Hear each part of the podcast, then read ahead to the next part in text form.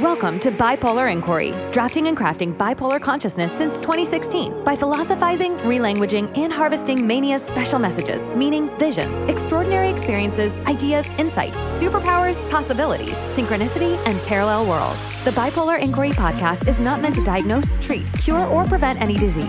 Information discussed on the show is not medical advice. Now, let's get started with this episode.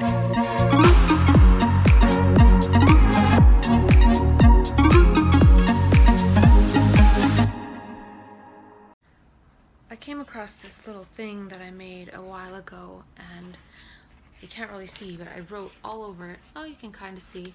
And I was trying to outline some of the things that I was reading and discovering about the work of Dr. Daniel Siegel. And he has the book Mindsight. He has another great book called The Pocket Book Guide to Interpersonal Neurobiology. It's not much of a pocketbook, it's quite thick, but it's a very good book. And I might have mentioned it before, but I was noticing as I was coloring over some of it in darker ink as opposed to pencil that I wrote here states become traits and this is what I've been talking about in the in my thoughts about how the manic state can let us know what traits to practice to actually have those traits as opposed to only having those traits in the manic state. And that's what I call embodying your mania. Um, and the retrospective process is sort of harvesting your mania or hacking your mania. And and he actually says it right in what I wrote down. States become traits. And the example he gave was by putting oneself in a mindful state for, say, 10 minutes a day, eventually a person will actually have the trait of mindfulness. So the 10 minute a day practice of mindfulness leads eventually to actually just having that trait without actually having to practice anymore. And that is the same equivalent to one having a state of mania where they have all these traits in the state, but they're not actual traits that we actually have as real traits, they're temporary traits. And that's why I mention practicing the manic traits. So even I wonder, and I've never really thought of this before, if even just practicing a certain trait for 10 minutes a day alone just creating some kind of practice around generosity and and I guess that's why people say practice gratitude. Some people have a gratitude practice or journaling. Um, in a way, this video making is a bit of a practice for me to um, just talk about stuff and make things relational. I've talked about making things relational before, and, and I and I actually I got that from Dr. Daniel Siegel. I have several people who have influenced my thinking, and I'm especially fond of the ones that are into neurobiology. Um, I have a different video where I talked about the work of Steven Kotler, who I called Stephen Coulter in the video. Oops.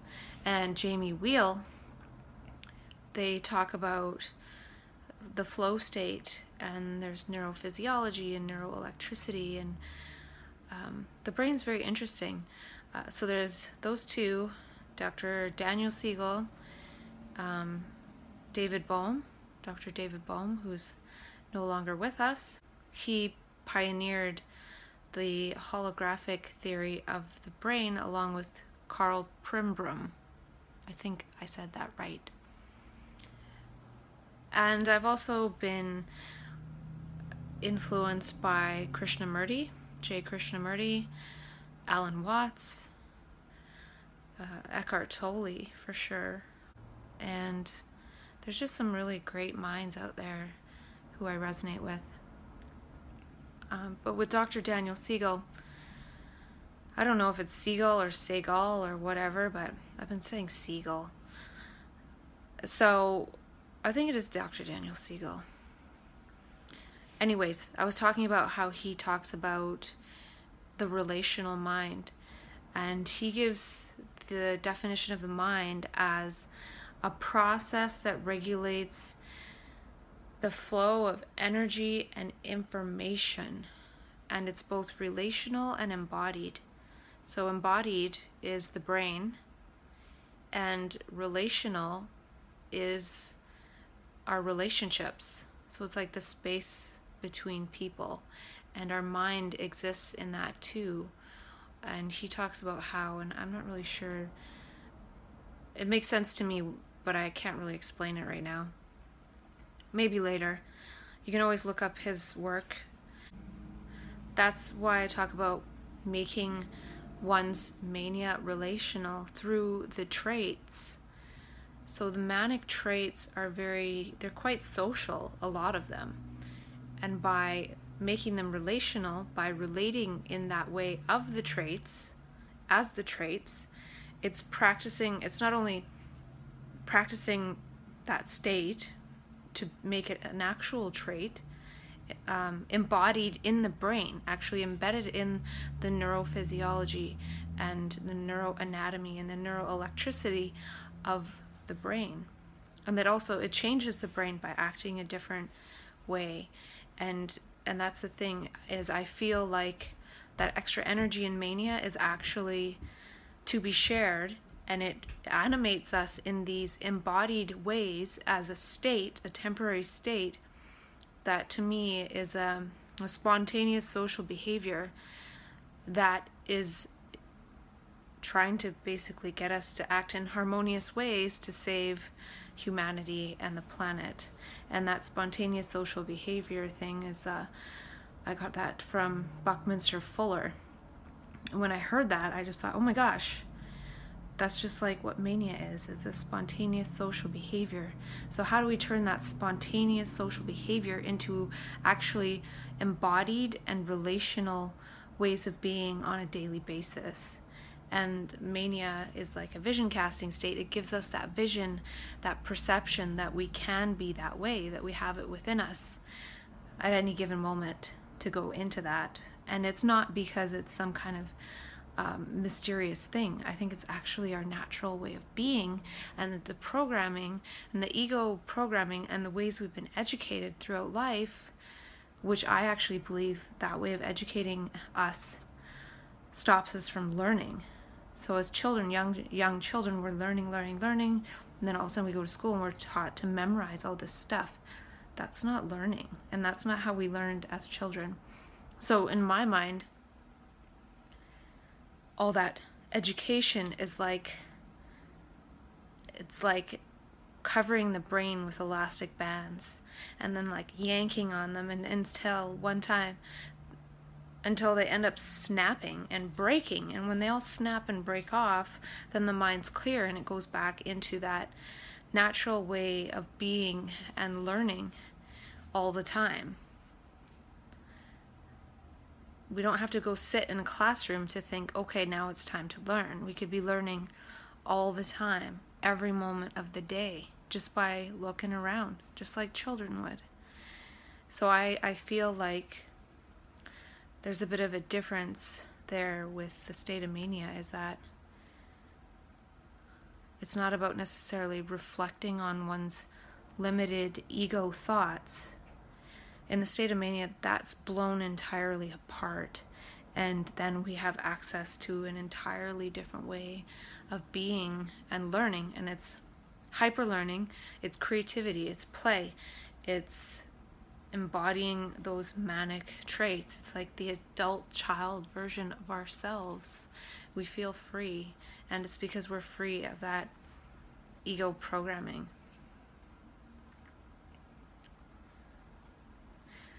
And Dr. Siegel also talks about how the brain is shaped by experience and relationships. And I would imagine that's also shaped by how we experience ourselves, by how we're being. So if we're being those manic traits that we discovered we were in our manic state, and we're now trying to make them traits by practicing them or noticing that we're able to be that way, then that way it's going to change our brain it's going to change our relationships and it's going to change how we experience our experiences. And it's going to make it so we can actually create our experience. Instead of being like this is how I am walking around like a ping pong ball and then wondering why certain things happen. Well we're experiencing things the way our our thoughts are shaping the experience to be. And it can be a totally different way if we're practicing our manic traits, we might actually get different responses and then never actually experience things in those ways that we're wondering why we experience why did that happen when it happened in our mind more so than anything else the things that we uh, take personally. So there's a lot to that i just find his work quite congruent with my thinking process along how how it relates. Oftentimes if I see something that's kind of sciency or I read a book, I always am reading it from the perspective of, well, how does this relate to my experience of altered states of consciousness? And usually usually it relates a lot it's like all there. It's just the people that are writing it aren't writing it based on an experience of altered states of consciousness or the fact that they've gone through mania because they haven't most of the time. I don't actually read just books on I haven't read a book in a really long time actually, but I don't read just books on mania and what it's about and what it's like.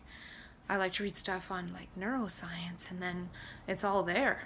It's the same you can extrapolate stuff to from childhood learning to mindfulness to the way the brain operates relationally or in an embodied way to well how does that relate to mania and psychosis and and altered states of consciousness? And you know i use the word mania but it's that's that's just a common term for it. I don't even know if that's the best description because there's altered states of consciousness, there's extraordinary states of consciousness, there's non ordinary states of consciousness. And who wants to just be in an ordinary state of consciousness? Nobody does. That's why people eat chips, that's why people do drugs, that's why people drink alcohol. So, for people to go into this extraordinary state of consciousness, yet all of us are trying to get away from regular waking ego consciousness. We're trying to meditate it away. We're trying to, uh, you know, jump out of airplanes to make it go away. We do everything to make our ego go away. And then people in these altered states, uh, they actually get there and the coming back process is difficult. And I think there's a coming back process because we have to come back to the overall relational mind, the overall external nervous system. It's like we have our own personal nervous system, but then there's the collective nervous system, probably the relational mind. And so it's like a it's like the force of gravity and it's like pulling us back to the collective social fabric. And that's why I feel that people that go into these states of mania, it's actually part of our sort of duty after we figure it out is to help reality level up a little bit. So people that go up and then have to come down, it's not quite a ways to come back down into the ego consciousness. And as you know, not all of us make it back to ego consciousness. Some of us um, don't make it back. And um, that's just a fact. Um, I saw in that movie the not so secret life of the manic depressive, that one in five people with bipolar disorder and their life. And so far I haven't, but that's nothing's guaranteed. So part of my thoughts on this is actually you know, this is working towards and moving towards creating a framework that's a bit more gentle for people. So, so maybe coming back isn't so difficult. And there's things out there like peer respite centers. They have some in the United States. They used to have a Soteria house. There's different projects that have respites where people can go where there's actually peers there, people that have gone through it themselves, and very little medication. And and I went to a workshop with Dr. Michael Cornwall and Dr. David Lukoff called I don't know, something about being with extreme states um, or approaching extreme states with loving receptivity. And Dr. Michael Cornwall has a document on his website called Best Being with Extreme States Training. And there's some tips in there on how to orient one's energy when approaching and, and supporting someone that's going through this kind of process. And I feel in, it's um, more of a transformation process. And it's like transformation and then having to come back. It's almost like a scramble process. It's like getting the ego scrambled, and while it's scrambled and suspended, a person's sort of in this other state of consciousness because they're not in their ego consciousness. And then the ego sort of reforms and collects itself again and when a person comes back to their ego and it's a bit different and and then a person's usually diagnosed with something. But i feel like once one reconnects with their ego self one can still look back at their experience as a as a vision casting experience and then say whoa what were my manic traits? How can i start practicing them? And I've, I think I've mentioned before, there's a, a paper called Therapeutic Lifestyle Design by Dr. Roger Walsh. And there's a section in there that talks about service. And he says that, well, there's a quote about how some researchers found that basically designing in service to others right away when somebody has a crisis could actually be very healing. So maybe somebody had a, supposed mental health crisis and just got a diagnosis. Maybe if they help the homeless people, they will feel a bit better. And that's what the study showed is that new services need to be designed around actually having this as one of the first steps of they'd probably say intervention i don't like that word but um, to me it's in alignment with what i've experienced going through mania and psychosis because i actually felt like i really wanted to help homeless people especially so if I would have come into a program that said, oh, well, you're going to help homeless people. Yeah, you had this crisis, but let's go help some homeless people. You're in this little program. I would have been like, this is what I was trying to do. So I feel actually that a person going through a crisis needs to be asked when they're coming back to their ego consciousness, which is coming back to reconnecting with the reality, which is we are all in ego consciousnesses together, unfortunately. Um, if reality was designed purely with the manic traits and we are all interacting that way, we would all experience reality differently and we'd probably all be in quite a large amount of ecstasy. But it's not designed that way for now. And what I was saying was that I don't know. So yeah, I think I was saying that a person they connect again with their ego consciousness and it's unfortunate, it's sad, it's a come down, it's a hangover, it's a buzzkill, it's a a grieving process to be in that ego suspended state and come back. But one I feel can look back at the experience and say, okay, what was the cause? there are certain causes in the world that we're all sort of aware of that need to be fixed. Like, screw ego problems. In that suspended ego state, we see world's problems. We don't see personal problems. The personal has been suspended, probably so we can see the world's problems and start to maybe take interest. So, a person in my mind needs to be asked, well, what was the cause that you really resonated with?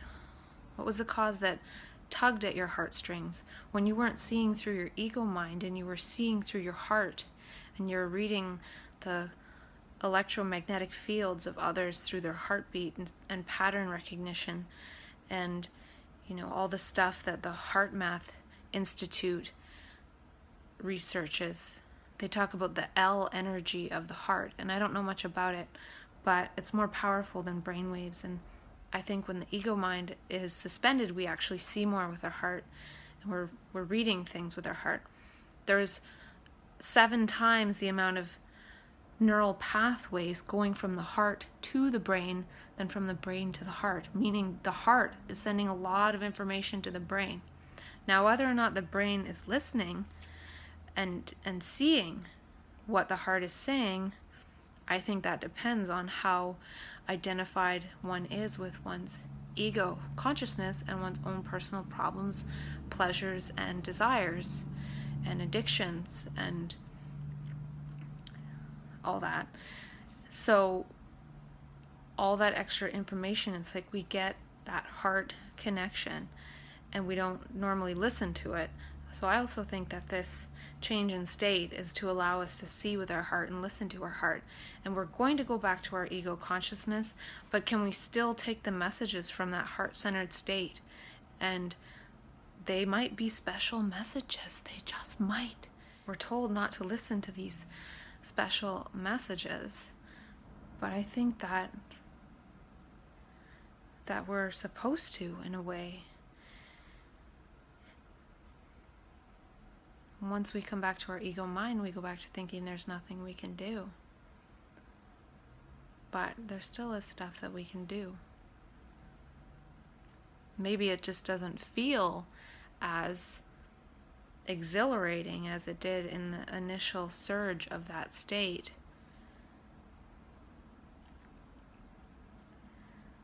But would we rather embody the dullness of what we've been given as the story of how to interpret our experience, this one narrow band story?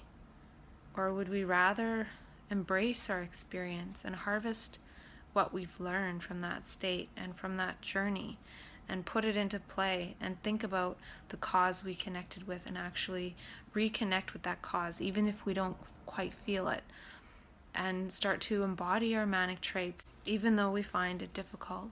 And a lot of the difficulties in being medicated, I feel. And I'm no doctor, and I'm not advocating for anything along those lines. I do know of some things that can help, but um, I won't talk about that here. I also have a note here that memory retrieval modifies synaptic linkages and I, I'm just thinking now that if I think back to my experiences and my first mania, if I retrieve those memories and then I paint them with the story I've been given about how it's just a mental illness and there's no meaning, and the special messages were a symptom, etc., etc., etc., that's going to change my synaptic linkages differently when I think of those aspects of my experience, I'm going to think of them in terms of mental illness. Whereas if I recall my memories and I think, what's the value in that? What's the meaning in that? Do I recall how I felt in that experience? Do I remember what it was like to connect with that homeless person?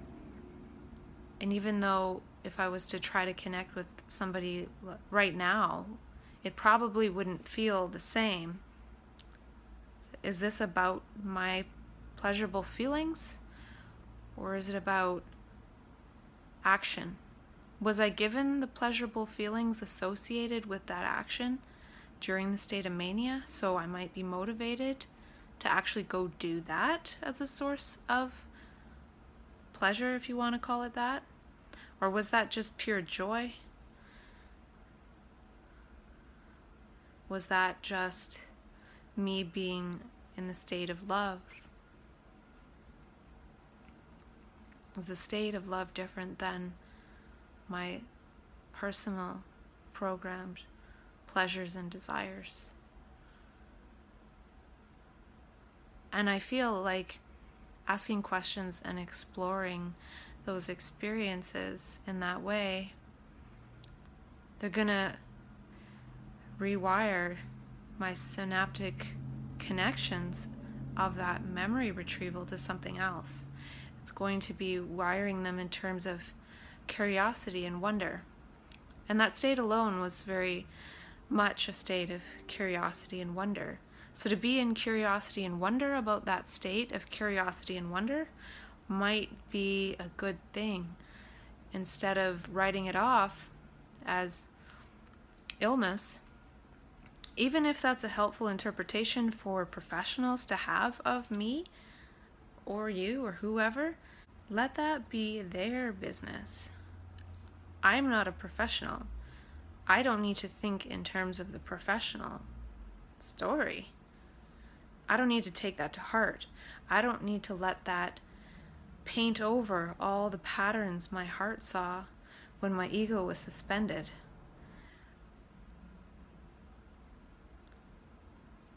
When the ego comes back, it sort of writes over or blocks out a lot of that experience. But I'm not going to use the stories of the professionals to further distance myself from that experience. And again, I'm not talking about thinking about that experience in terms of I want that pleasure and ecstasy back. Because that's just more pleasure and desire, that's just turning it into a, a dopamine reflex. What I'm talking about is the ways we need to rise to as human beings in order to embody that and be in that naturally joyful state. To me, that experience in that state is a big clue. We're that way and we experience that much ecstasy and joy. And then we come back to our normal way of being and we think, why can't I have that? Well, maybe we need to kind of work towards being that way. We could wait for, you know, the universe to intervene and give it to us again, but it's probably going to be just as disorganized and and disruptive as it was the time before. When you think about it, that energy is so incredibly powerful and we're these little fragile human beings and we manage to to sort of wander around in that state for a while and to me practicing the manic traits that we learned about in manic state is about weight training it's building up our structural and physical and sort of mental and embedded neurological pathways. If you can imagine practicing certain gestures and traits and ways of being, that's going to be wired in our muscles. That's going to be wired in our brains and our neurons. So when this energy comes in again and tries to animate us in that way, instead of having one little thin wire running on that pathway, on that circuit of that behavior, that gesture, we're going to have a hundred. And when that extra energy comes in, we'll be able to really utilize it. We'll have already programmed ourselves to to operate in that way. And I don't think we can completely 100% mimic that, but I think we can be a lot closer to that than we are in our default ego consciousness that we've tumbled towards throughout our lives. And the people researching flow, they have some courses, and I haven't taken a course yet, but I'm thinking too, if I took those courses, I would think a lot of the clues are in the state of mania, but most people don't experience that state. And then taking a flow a course on how to be in flow would be very beneficial. But I think for us who have gone through mania, we've already been in flow. And not flow from being in an extreme sport that we're very talented in, but just in daily life. It's like being in, thrown into the extreme sport of daily life, of just being a, a player in daily life. And and we don't understand that state. So to me, it's important to look back on it afterwards and learn from it. And maybe taking a course on flow would help us understand more of how flow works because to me, mania is like the flow of the universe. It's trying to get us to flow. It's a very flowing state. Um, but again, society's not designed for us to just flow all day long 24 7. And the people that take this flow course, they're probably trying to get in flow for like a few hours or a few minutes or for their workday to, to get way more done in a shorter period of time. And to me, experiencing mania is a backwards effect. It's, well, we've already experienced flow. We have no idea how it works. We don't know how to use it.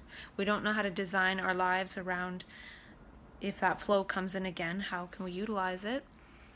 Um, that's another thing is that it's one thing to practice one's traits. It's also good to say practice um, writing in your journal and and getting your thoughts together. So maybe in mania you wrote a lot and you had a lot of stuff if you look at it and you're like, what was I even thinking? But you, you might notice over time that it becomes more and more coherent. So maybe next time 50% of it is clear, whereas the first time 20% of it was clear.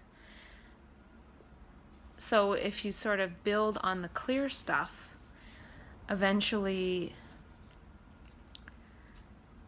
what you might want to say to people when you are in that state and you've been practicing your traits might come across more clearly than the first time where everything just come came flying out of your mouth whether it was coherent or not. Now this next time you have a little bit more practice on what it is you're actually trying to say. And then eventually what you're saying is in line with your gestures and your traits that you've been practicing. And then the other level of it is make sure that you have when that state comes if it comes again and you want to harvest it, make sure you have your notebooks. Make sure you have one designated spot in your phone where you're going to write stuff. Make sure you have your Instagram. So if you take beautiful photos and you want to share them, you can because it's a very sharing state. So make sure you have your lines of communication open, not just with actual reality, but also with technology. And that can be iffy too, because you don't want to post like YouTube videos of you talking for hours and hours and hours about stuff that you're not sure if you know what you're talking about, right? But but anyways, um anyway, like you can actually you could make videos of yourself and just make them unlisted to your YouTube and then decide if you want to post it later. And the good thing about that too is you can see what you were talking about in that state and go back to it later. So for the most part, you don't really want to share too much when you're in the state. And you want to harvest it though. So make a video of yourself talking about something you think is important. And then, um, so yeah, that's part of like the harvesting mania lifestyle design. Just think about the ways you usually like to share. You're probably going to want to do that more. And then ways you maybe could harvest your mania and look back at it because it might be more valuable than you think. You might be you might be telling yourself stuff that you don't remember because you actually don't remember a lot of what happens in that state because the brain isn't in that mode that we're conditioned and programmed to think that learning is, which is memory, which is not. So one day, maybe I hope to have um, maybe a more solid thing created where it's like, well, these are ideas of ways that you might want to have this set up for when that extra energy comes so then you can harvest it. Always keeping yourself safe because that's that's one thing is harvesting and then you can harvest in retrospect after the fact but you can also do a bit of harvesting when you're in the state not that you're you're looking back and reflecting on it but it's more you're just collecting a lot of data. So you might want to choose to collect your data of what you're learning about and thinking about in a way that you're going to want to go back to it. So if you hate reading, you might not want to do a lot of writing because then you have to read it. If you don't like looking at your face, you might not want to do video. You might want to do audio notes. And it also depends on the capacity of your device. If you have like a 32 gig something or other, you're not going to want to make videos. You're going to get frustrated. That's the thing in that state. If there's glitches in technology and things, it makes things more difficult. But that's why you can always go back to good old pen and paper. And I have a lot of notebooks full. And I don't even want to go back and read them. And I don't I don't know if I will, but my main thing right now is is more about not as much sharing what I thought of in those states, because I can't remember anyway, but it's more about sharing that maybe there's a different way to see and utilize that state after the fact when we're safe there's a lot of work in the system of care to manage symptoms, to, to think about relapse prevention, and those are all valuable, but I also feel it's very important to work at moving towards being our best self. And often we had a glimpse of that in mania. So, why not take some of that information and put it into play in our lives? And I feel also that by doing that, it could actually act partly as relapse prevention because instead of sitting around scared and like just flinching at everything, I'm actually moving towards being a, better version of myself that I already am and just moving towards that. And to me, that would reduce um, the way if I self stigmatize, I'd be less apt to do that. If I'm working towards that, I can imagine people in society would stigmatize me less and probably notice less that anything was wrong. It could even perhaps mitigate some of the dullness that happens from you know what. I talked about how when I was in the hospital and I was on a lot of you know what, I changed my posture because it was actually making me feel heavy and crouched, but I changed my posture and it actually made me feel like I was strong against the you know what.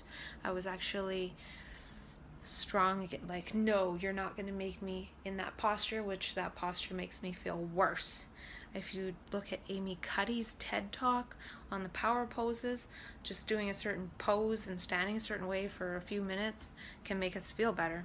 Well, if we hunch over like this for 10 hours, it's going to make us feel worse. And that's how I was experienced that experiencing that in the hospital. So I consciously was like, no. And I actually, most of the time I was there, I made sure I sat like posture like I might do if I was in a finishing school in, I don't know, the early 1900s. And it actually helped a lot. So there's there's small things that we can do to mitigate the effects of some of the things we have no control that are offered us. And that's the other thing is um, getting a representation agreement and a, a an advanced directive. I have two representatives who have my advanced directive. So if I get hospitalized, they come in with my advanced directive and say, this is the kind of treatment she is consenting to that she decided when she was well and not just and it's not unfounded it's the type of treatment that's got her in and out of this hospital very quickly and she does not consent to the one that made her stay three times as long and go through hell and so it beneficial to the entire system. Makes it it should make it easier for the doctor, should make it easier for the hospital. I won't be there as long. Makes it easier on the system. They're not paying taxes to pay for my stay three times as long as needed.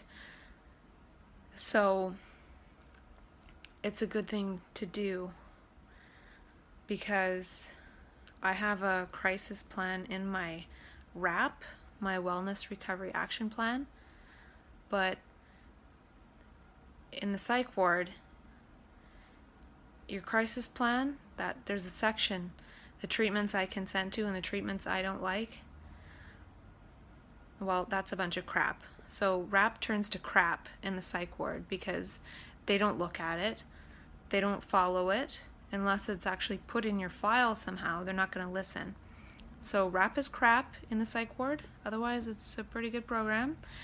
And it's probably better to get a representation agreement, an advance directive, and I have not been back to the psych ward since to test it out to see if it works. I actually went as far as making a video advance directive. So it's me standing there with my mom and my sister, and I'm saying, I don't want this crap treatment. I didn't say that. So I spelled it out in like two and a half minutes or two minutes. So that way, sometimes it's more difficult to find a piece of paper nowadays than it is to have a phone and show a video. I thought it was a lot more powerful, the video. And so now I feel I feel safe from the system because I have my representation agreement and my advance directive. I feel pretty safe from myself because I have my PRN Seroquel that I actually have a, a voice secretary app that every day alerts me and I could press it and it would say, Do you need to take a Seroquel? I never listen to it though, I just see the alert and I kind of ignore it. But, and I'm probably habituated to it but I do actually now, I'm to the point where if I feel a bit off or a bit weird, I really think.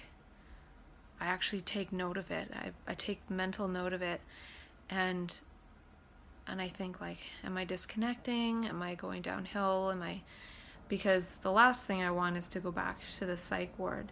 And before I have not been quite so mindful about it and maybe let myself get to psych ward condition and that could have been avoidable. And now I really do want to avoid it because of, of how I was treated last time. And I also feel safe because of my zap strap thing that I talked about.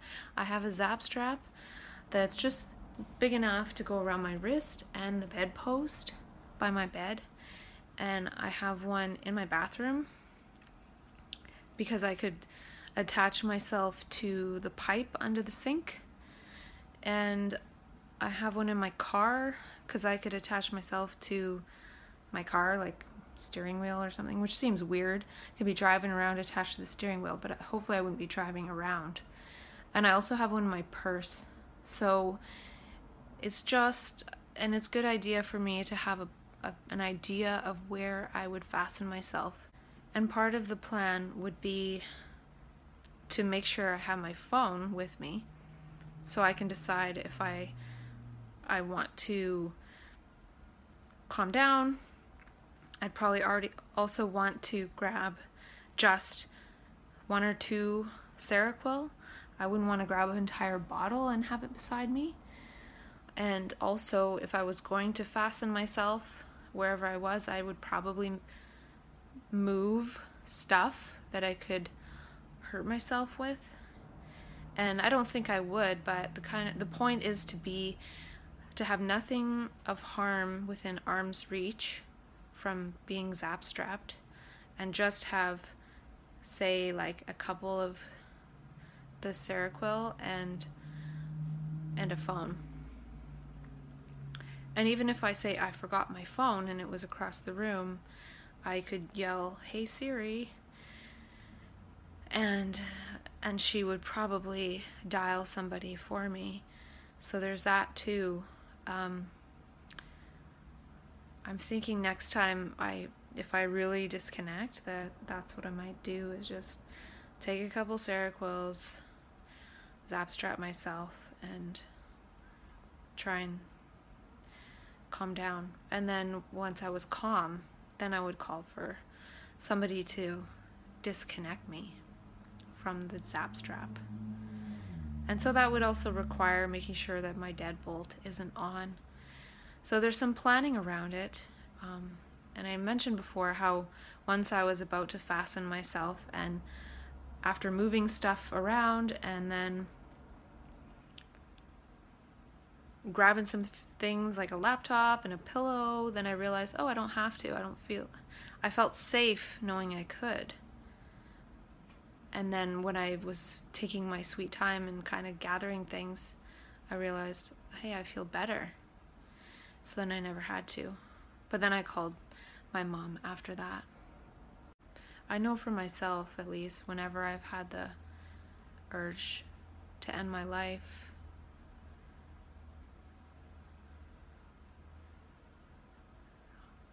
on uh, several occasions, I've never actually wanted to. I've never, I was never thinking, I, I want to. It felt like I had to, and I was terrified. And it felt like I was going to do it, and I didn't want to. And it, it was the most terrifying feeling ever. And and to me, I just, I really wonder and I'm saddened by I don't know how many people if they feel that if they feel it like that.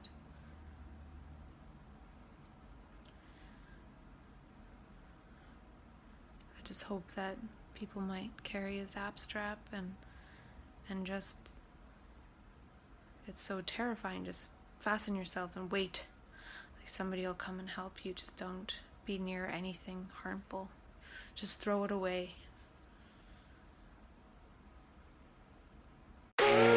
Thank you for listening to Bipolar Inquiry. If you're enjoying the show, please feel free to rate, subscribe, and leave a review wherever you listen to your podcasts. Remember, use your voice, craft your consciousness, embody your potential, enter a quantum paradigm. The Bipolar Inquiry podcast is not meant to diagnose, treat, cure, or prevent any disease. Information in this show is not medical advice. Thanks again for listening, and we'll catch you in the next episode.